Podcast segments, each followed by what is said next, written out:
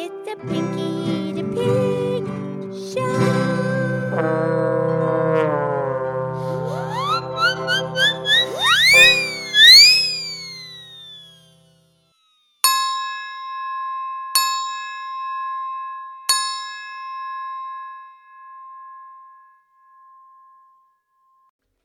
Okay, it's me. It's Pinky the Pig. It's time for our show. Thank you for listening. Today is terrific three minute Thursday, and I'm here with my excellent friend Mildred the Moo Cow. Hi, Pinky. Pinky, are you good? I'm good. Are you good? I'm good.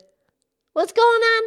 Well, today we are going to celebrate a very, very famous man born in London, England, 1632. His name was Christopher Wren. Oh, yeah, I've heard of him. You have to love the name Christopher and Wren.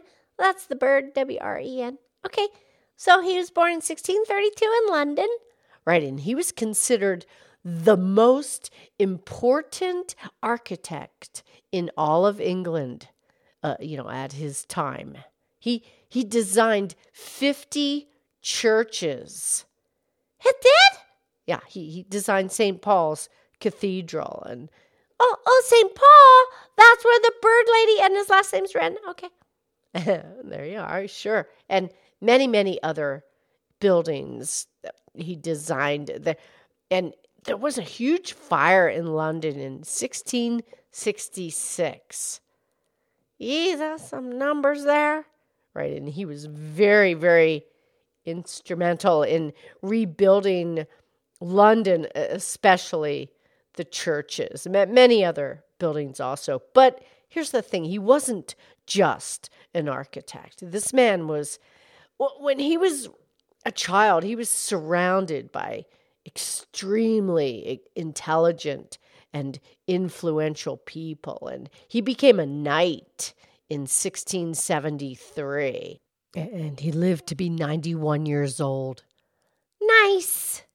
He wasn't just an architect, he was a scientist and, and a, an astronomer and a mathematician, and he understood geometry.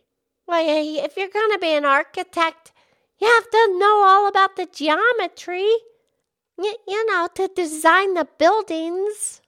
Right, and the St. Paul's Cathedral, the dome itself, which he designed, is still to this day one of the largest domes constructed ever. Yeah, what a guy.